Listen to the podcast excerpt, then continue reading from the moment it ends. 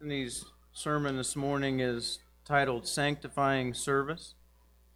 He's asked me in preparation for that to read from the book of Jonah, chapter 4, verses 1 through 4. Jonah 4, verses 1 through 4.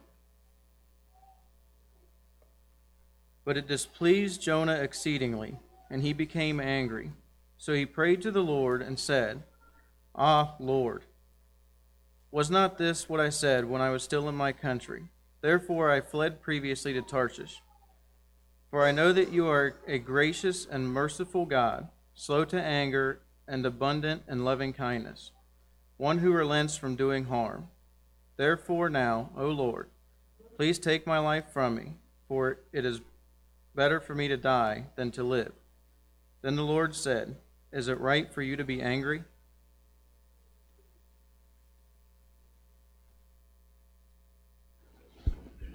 Morning, church. All right. So, if you've been moving along with us in our reading plan throughout the year, you're noticing that we are moving into a place that can be a little bit uh, confusing. Uh, we gone are the days where we're just in one book, reading chapter by chapter as we progress our way through the Old Testament, chronologically seeing um, from creation to the birth of Jesus Christ. Now we're moving into a time when you're going to bounce around to some of the minor prophets. We're going to get into Isaiah. Later, it's going to be into Jeremiah, and you're going to be reading sections of the Old Testament to keep yourselves in line chronologically because these prophets were prophesying during the reigns of the kings that we learn about in the Chronicles. I want to give you a quick tip to keep it straight in your mind, and then we'll move into what we're going to talk about this morning, and that is this that there are always most typically three audiences that the prophets are speaking to in the Old Testament. Um, remember, there are now two nations, not one nation of God. The nation of Israel is divided after Solomon into the southern kingdom, Judah, who, for the most part, try to remain faithful. They last a little bit longer than their northern siblings, Israel, who have evil kings from uh, Jeroboam on, really. And they experience a lot of trouble. So you've got the north and the south, Israel and Judah, and then there are pagan or Gentile people as well that aren't the nation of God. Um, just in last week and this week, you're going to get all three of those. Amos is a prophet that was actually born in the south in, Ju- in Judah, but he prophesies to the north. So when you go and read Amos, you'll hear him criticizing their empty religion because they have ignored social justice. They've ignored the poor and the, and the marginalized people. And so he preaches to the north uh, against them. Isaiah is a prophet to the south, and he has much of the same, but he sees their idolatry of themselves. They worship the work of their own hands, and he comes after that uh, evil in them. Jonah, who we're going to look at this morning, doesn't preach to the north or the south. He preaches to the capital city of Assyria, Nineveh, that great city that great enemy of Israel. And so each of these prophets have a message of destruction. So you're going to read them and it's going to sound really similar. What's similar is all people in all places depart from God. And prophets, God raises prophets up and sends them to places to preach to these people to return to God and bring, obviously, the pending doom if they do not do that. So, uh, what I want to encourage you to do is this week, as you read through some of these prophets, take a moment to contemplate the sin that is causing the judgment that's coming upon them. See if you can make some connections to the way that sin looks in our life today. There is plenty for you to digest, but for today, we're not going to focus on the actual prophecy, but actually the prophet. That's really what the book of Jonah is all about. You know, it's really not about the fish. And it's not actually even about the prophecy. Uh, it's not really even about the Ninevites. Um, you'll see that, uh, or even about the prophecy, you'll see actually Jonah goes in, he prophesies destruction, destruction doesn't even happen. And so the book isn't necessarily about the fish or the Ninevites or the prophecy. The book is really about the prophet. It's about the call that God put on his life to go and to serve in a certain way that he was not so excited about in his service. In fact, we see him run and then he comes back and he offers the service later. But really, it's about God calling this person to serve and the trouble that that service puts on his life. And so this morning, what I want us to do is look at three things that have to do with Jonah and the idea of service. And let's see if we can learn from him. We're going to see that there's a pattern of service in Jonah's life. Jonah lives in a way that displays a pattern of service that all of us can fall into. And then we'll see through his life the purpose and the power of service. So let's dig into that together. Let's look at Jonah and let's see what we can learn. First of all, the pattern of service. Jonah's story reveals a very familiar pattern for God's people in service when we are called to serve God. For anyone who really comes to Christ, um, you'll see immediately a very similar thing that Jonah saw when he was when the Lord was communicating to him. When you come to what God has said to his people, what stands out are the verbs that are attached to it. You see, the very first thing in chapter 1 that God says to Jonah are two things. He tells him to arise, and then he tells him to go.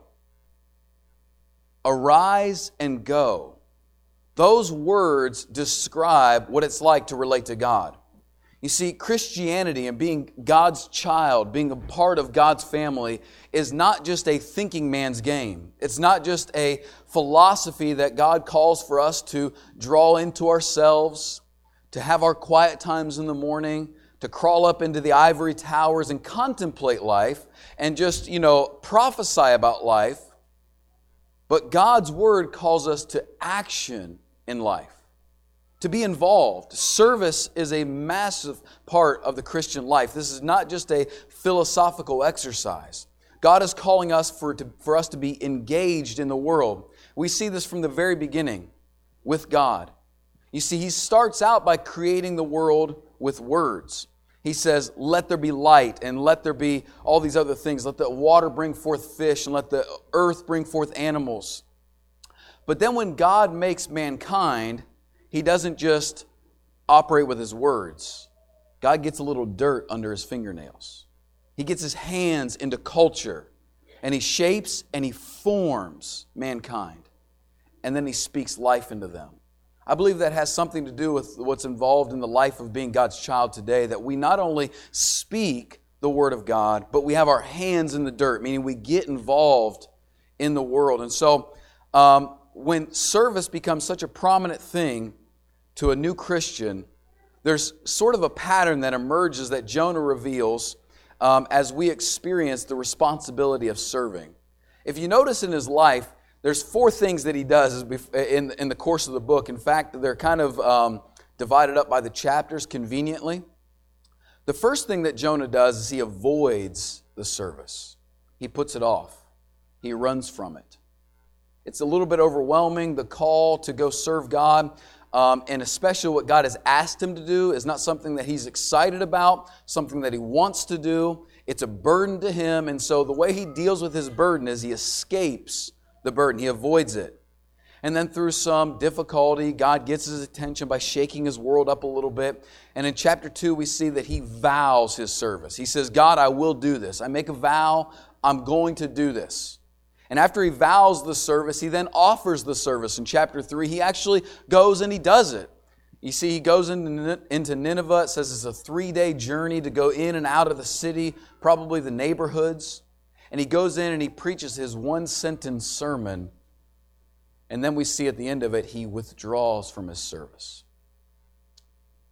back into the system. You see, this is a typical system of service for those of us that can feel overwhelmed and burdened by offering our lives to God. We kind of press it off for a little bit, keep it at bay, maybe run from it, maybe find reasons to avoid it, like Jonah did. We, it's, it's convenient that there's a ship available to send him away from it at this moment, but we avoid it. And then usually we something in our lives, we, we know that we need to be serving, we need to be engaged, shakes us up a little bit we awaken to the reality that we should be involved, and then we vow that service, and then we offer that service, and then sooner or later, we're burnt out, we're exhausted with service. And we withdraw like Jonah, leaving the city and drawing back out of it.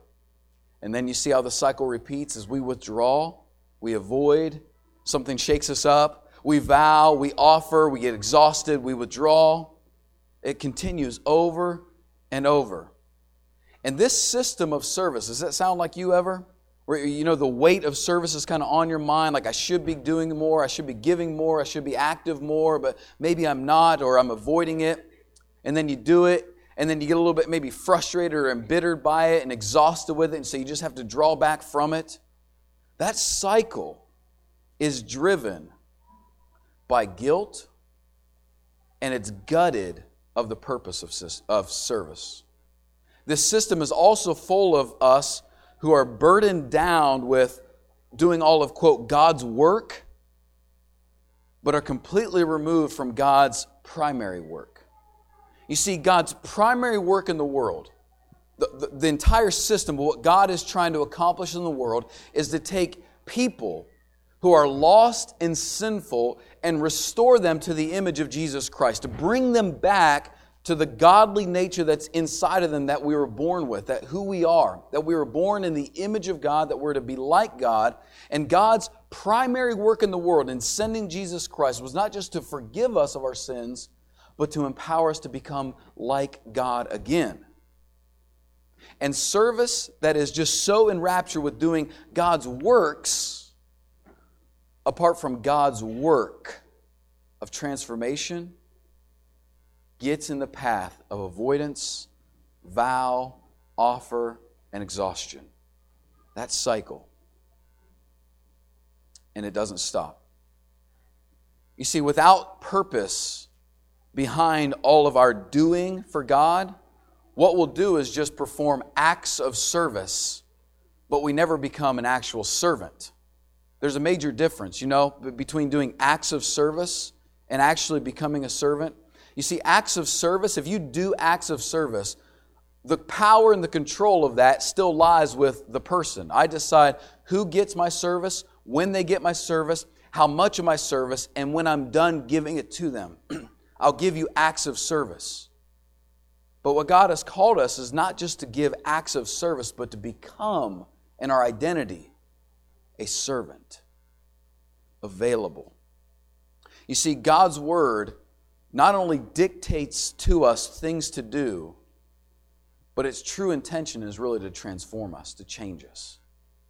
Constitutionally, from the inside out, have our fiber be different. And that's what he's wanting to do. So, how does service do this? You see, just working for God apart from his purpose will leave you dry, exhausted, and frustrated. And many Christians I come in contact with experience this cycle that Jonah went through, where you kind of put service off, then you feel guilty, so you vow to do service, and then you offer your service, then you're frustrated by it, you're exhausted with it. Well, how does service really actually enhance the purpose of God to make you Christ like? Well, you got to see the purpose of it. You see, the service God called for from Jonah did two things to Jonah's life it did two things. The first thing it did was it revealed Jonah's heart to him. You see the scripture that Tim read for us in chapter 4.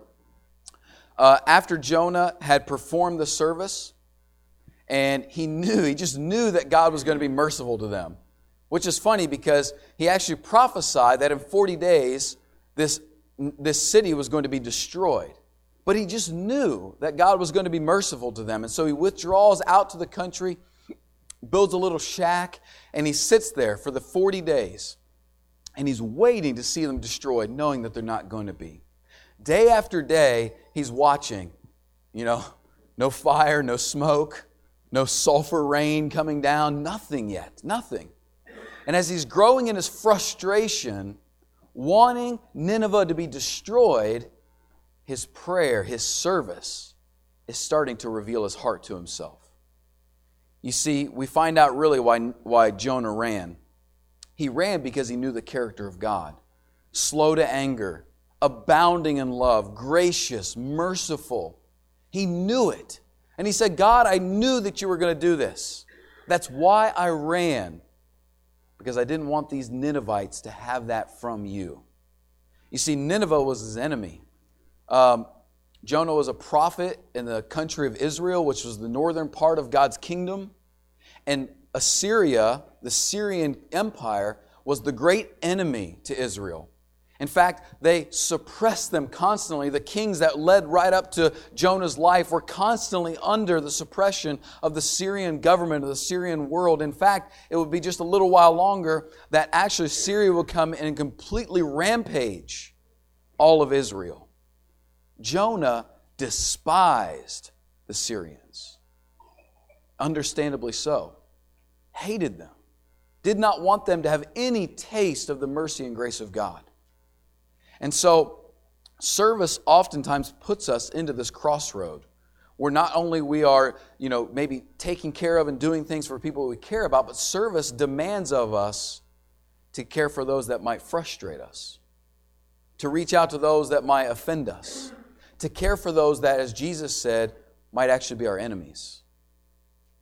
That's the call of Christianity, is that we serve without any regard of who we're serving. That's the call. And so here's what service did service revealed to Jonah that his heart was not yet the same as God's heart. Did you hear the words in his prayer? He said, God, I personally knew that you were this way. He didn't say, Hey, God, we share in our like mindedness with mercy and graciousness.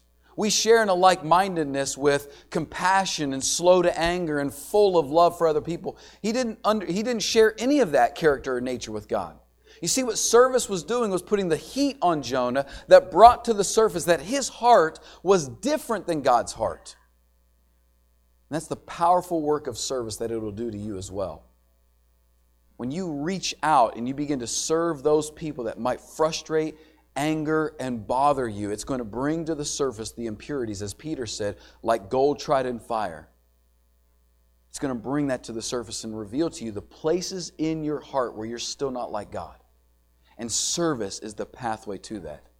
You will not be refined in a fire sitting in your quiet little space, having a quiet little devotional time with God, with your quiet little prayer, without going out into the world and serving people that are not like you we won't have that experience. And so service was revealing to Jonah that his heart was not like God, but it also didn't just reveal his heart, it refined his heart. You see, service was the perfect parable for Jonah to understand how God had actually related to him. Isn't it interesting? I don't know the time between the fish and the prayer, you know, chapter 2 to chapter 4, but literally Jonah was, let's say, a month removed from being inside of a fish ready to die and then graciously had his life spared. In his prayer in chapter 2, he's fully acknowledging all of the characteristics of God and fully enjoying those characteristics. And then he comes to Nineveh just maybe like a month or so later, preaches, and is frustrated by those characteristics. Do you see what serving is doing to Jonah? It's revealing that he enjoys God when God is doing something for him, but he doesn't enjoy God when God is doing something for one of his enemies. And service becomes the parable for Jonah to understand God greater. And so, what God does is in Jonah's frustration, there's some irony to this, I think. He's out there in the heat, mad. And God grows this plant overnight, and it causes shade it must have worked. What's interesting, There's this is a whole other par- parallel, but Jonah builds his own shack and it's not doing the job. It's not keeping him cool. And God built, you know, grows this plant. It must be something huge, right? This leaf is covering his head, and Jonah is enjoying the comfort and the grace and the shade of this plant. And the very next day, a worm destroys the plant. Now, if you read in the ESV, you'll see something very careful. I don't have time to chase it this morning, but in chapter at the end of chapter 1 it says that God appropriated the whale for Jonah. And in chapter 4 it says that God also appointed or appropriated the plant. And he appointed the worm. All three of those God was doing. So the plant gave Jonah shade, but then the shade is destroyed, but Nineveh is saved. And so a plant being destroyed, but a nation being saved both angered Jonah to the point where he wanted to die. Think about that.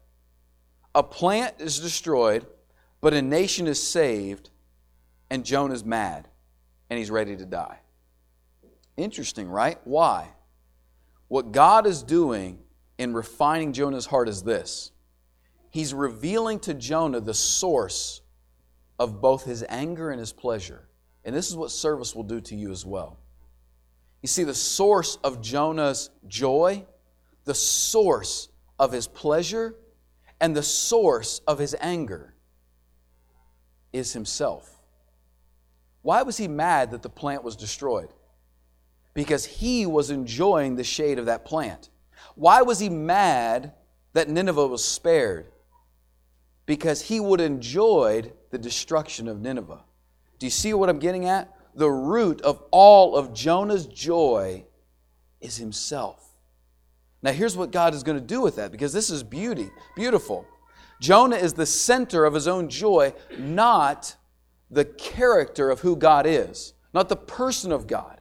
God in Jonah's life is not the source of his joy. He enjoys benefiting from God, but God is not his joy. He's his own joy. And so when things happen to him that he likes, he has joy. But when things happen to him that he doesn't like, he doesn't have joy. That's exhausting. And that's how so many people live with themselves as the center of their own joy. So when good things happen, they have joy. And when bad things happen, they don't have joy. What God is doing to Jonah through service is refining his heart to a joy that never changes, a joy that is stable, a joy that you can always rely on. What he's doing is making himself the center of Jonah's joy. You see, service was refining his heart to the only joy that will not disappoint him. And that's what service is calling for you and for me to do as well. But why does service do this, right? Okay, so if that's the purpose of service, to transform us into the image of God, to reveal our heart where we're not like God still, and refine our heart to have God as our source of all joy in this life so that we have stability in the nature of God. How does service actually do this? Let's look at the power of service. You see, before this call to service, Jonah lived and he worked in Israel.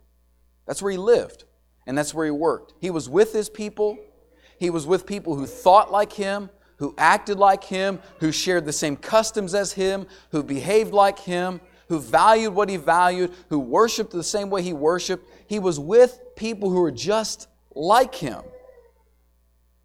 And God called him out of himself in service.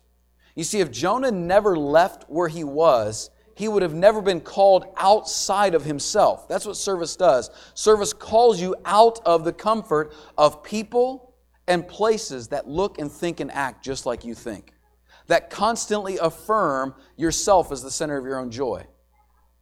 Service calls you out of that. Service says that you no longer are master of your life and your schedule. You're no longer the center of your universe. Service calls you out of that. And so, the great lie the world operates under is that life and joy come from yourself. You see, that's actually the lie of the world. That's the system that the world operates under. And if this were true, right? Let's just chase this thought for a minute. That if all joy and all pleasure could be created by you, could be self generated, that would mean that selfish, greedy, bitter, revenge filled, slandering people would be the happiest people in the world. If you could self generate joy, then selfishness, greed, bitterness, unforgiveness would produce happiness and joy. Now, have you spent any time with people like that? Have you been a person like that? Are you right now a person like that? The message is you cannot self generate joy. You can't. You cannot self create joy. Joy is a byproduct, a gift of finally coming out of yourself, getting over yourself, forgetting yourself. Service is the gateway to get out of your way, to get out of yourself. And the power of service is this the power of service is in the cost of service. You see, Jonah's service cost him. He wanted Nineveh to experience judgment. And for him to do this service, he would have to absorb the cost of Nineveh not getting judgment. So it cost him something. Service will cost you. Visiting somebody who's sick, who is elderly, or a widow is going to cost you time, energy, maybe money. Volunteering your time in our community with something like Tyler's Light to fight this terrible drug problem we have in our community, or going to the Pregnancy Health Decision Center and giving your time to those people that are contemplating abortion or keeping a baby is going to cost you something. Calling somebody who is difficult but is hurting. Taking a long way to go visit somebody that is frustrating to you but is hurting is going to be a cost that you have to absorb. But the cost of service comes from this that you are extending access to joy, of joy, to other people. That's the cost. That you are providing access of joy to somebody else. And here's what the cost quickly does when you experience the cost in service the cost quickly reveals whose capital you're really spending. This is the beauty, the power of service, okay? You got to get this point. The cost of service will reveal quickly to you whose capital you're actually spending. You see, if you're spending your own capital, meaning that I self generate my own joy, that, that joy for me comes from being selfish and being all about me, there's going to be a cost of service, and you're going to wear out and spend all of your capital and be broke and exhausted and burn out if you spend your own capital, if you live out of your own joy. But if you spend God's capital, meaning that your joy comes from being like God, that your joy comes from the character of who God is, that you just can't believe how merciful and grace filled and pleasant He is. If that's where your joy comes from, you'll find the capital to spend is abundant, but it's also proportionate. That it teaches you and trains you. That it allows you to say no to certain people when you're being used, and it allows you to say yes to people who are hurting but also difficult to you. And you'll find, as Peter said in 1 Peter 4, that if anyone serves, let him serve out of the strength that God provides. You see, what service does quickly is reveals to you whose capital you really spend. And the capital is you deciding where you get your joy. So here's the power God says, I want you to go, I want you to serve. And when you burn out, because you will, because we all self try to self generate our own joy, when you burn out, Look deep into yourself, reflect, and find out that the source of your joy is still you. Repent of that. Confess it to God. To confess to God that His character and His person is not your joy yet, and ask Him to change that. You see, the question I kept coming back to this week was what made this so hard for Jonah? Why was he so frustrated?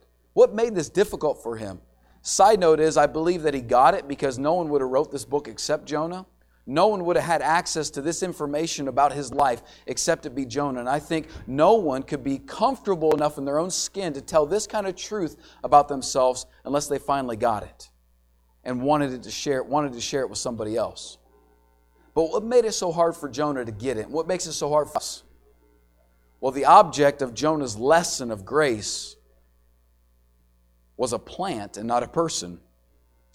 It was this plant with a leaf that provided him shade. And what we learn from Jonah, what we learn from the New Testament especially, is that there would be a person, not just a plant, who would come and make clear for all generations the character that Jonah spoke about gracious, merciful, slow to anger, abounding in love. You see, this person would reveal that our self centeredness not only offends a holy God who created us to live in gratitude to Him, but also robs us of our joy. Our self centeredness does that. And the only wisdom, and only the wisdom of God, could both solve our offense to our Creator and the robbing of our own joy of ourselves. And He did that through the life of Jesus Christ. At the cross, He not only satisfied the wrath of God, but demonstrated that somebody loves you more than you, and you should come out of yourself and trust Him. You see, His service would reveal his heart, not to himself. Jesus already knew his heart, but his service revealed his heart to you. His service revealed the character of God fully. He was like Jonah, he was sent to a wicked people. But this time, his message was not against those people, but his life was for those people. Like Jonah, he would endure a storm and be cast off. Like Jonah, he would be swallowed for three days and he would return with a message of salvation. And like Jonah, he would go out of the city, but this time, not like Jonah. He didn't come out of the city to sit and wait for her destruction. You see, the Bible says Jesus went out of the city bearing our reproach. He went out of the city not to condemn, but to be crushed for us in our place. And this is the one that came and said, Hey, I'm the source of life. I've come to give you fullness of life, fullness of joy. And if you'll base your life on my identity, who I am to you, and what that means about your life, you'll understand that I came to serve and not be served. But you'll finally understand my call to you to finally come and serve. You see, when we look at the service of Jesus Christ, it will move us out into a world that is different than us, that challenges us. And we'll see that in becoming a servant like Jesus being motivated by Him, it not only refines our joy to something that's stable, it transforms our character into the image of Christ. And at the cross of Calvary, you see the greatest demonstration of service, a greater than Jonah came, buried for three days, resurrected to tell us that there's a better way to live. We're here to help you. If you need help with that, you can come as we stand and sing.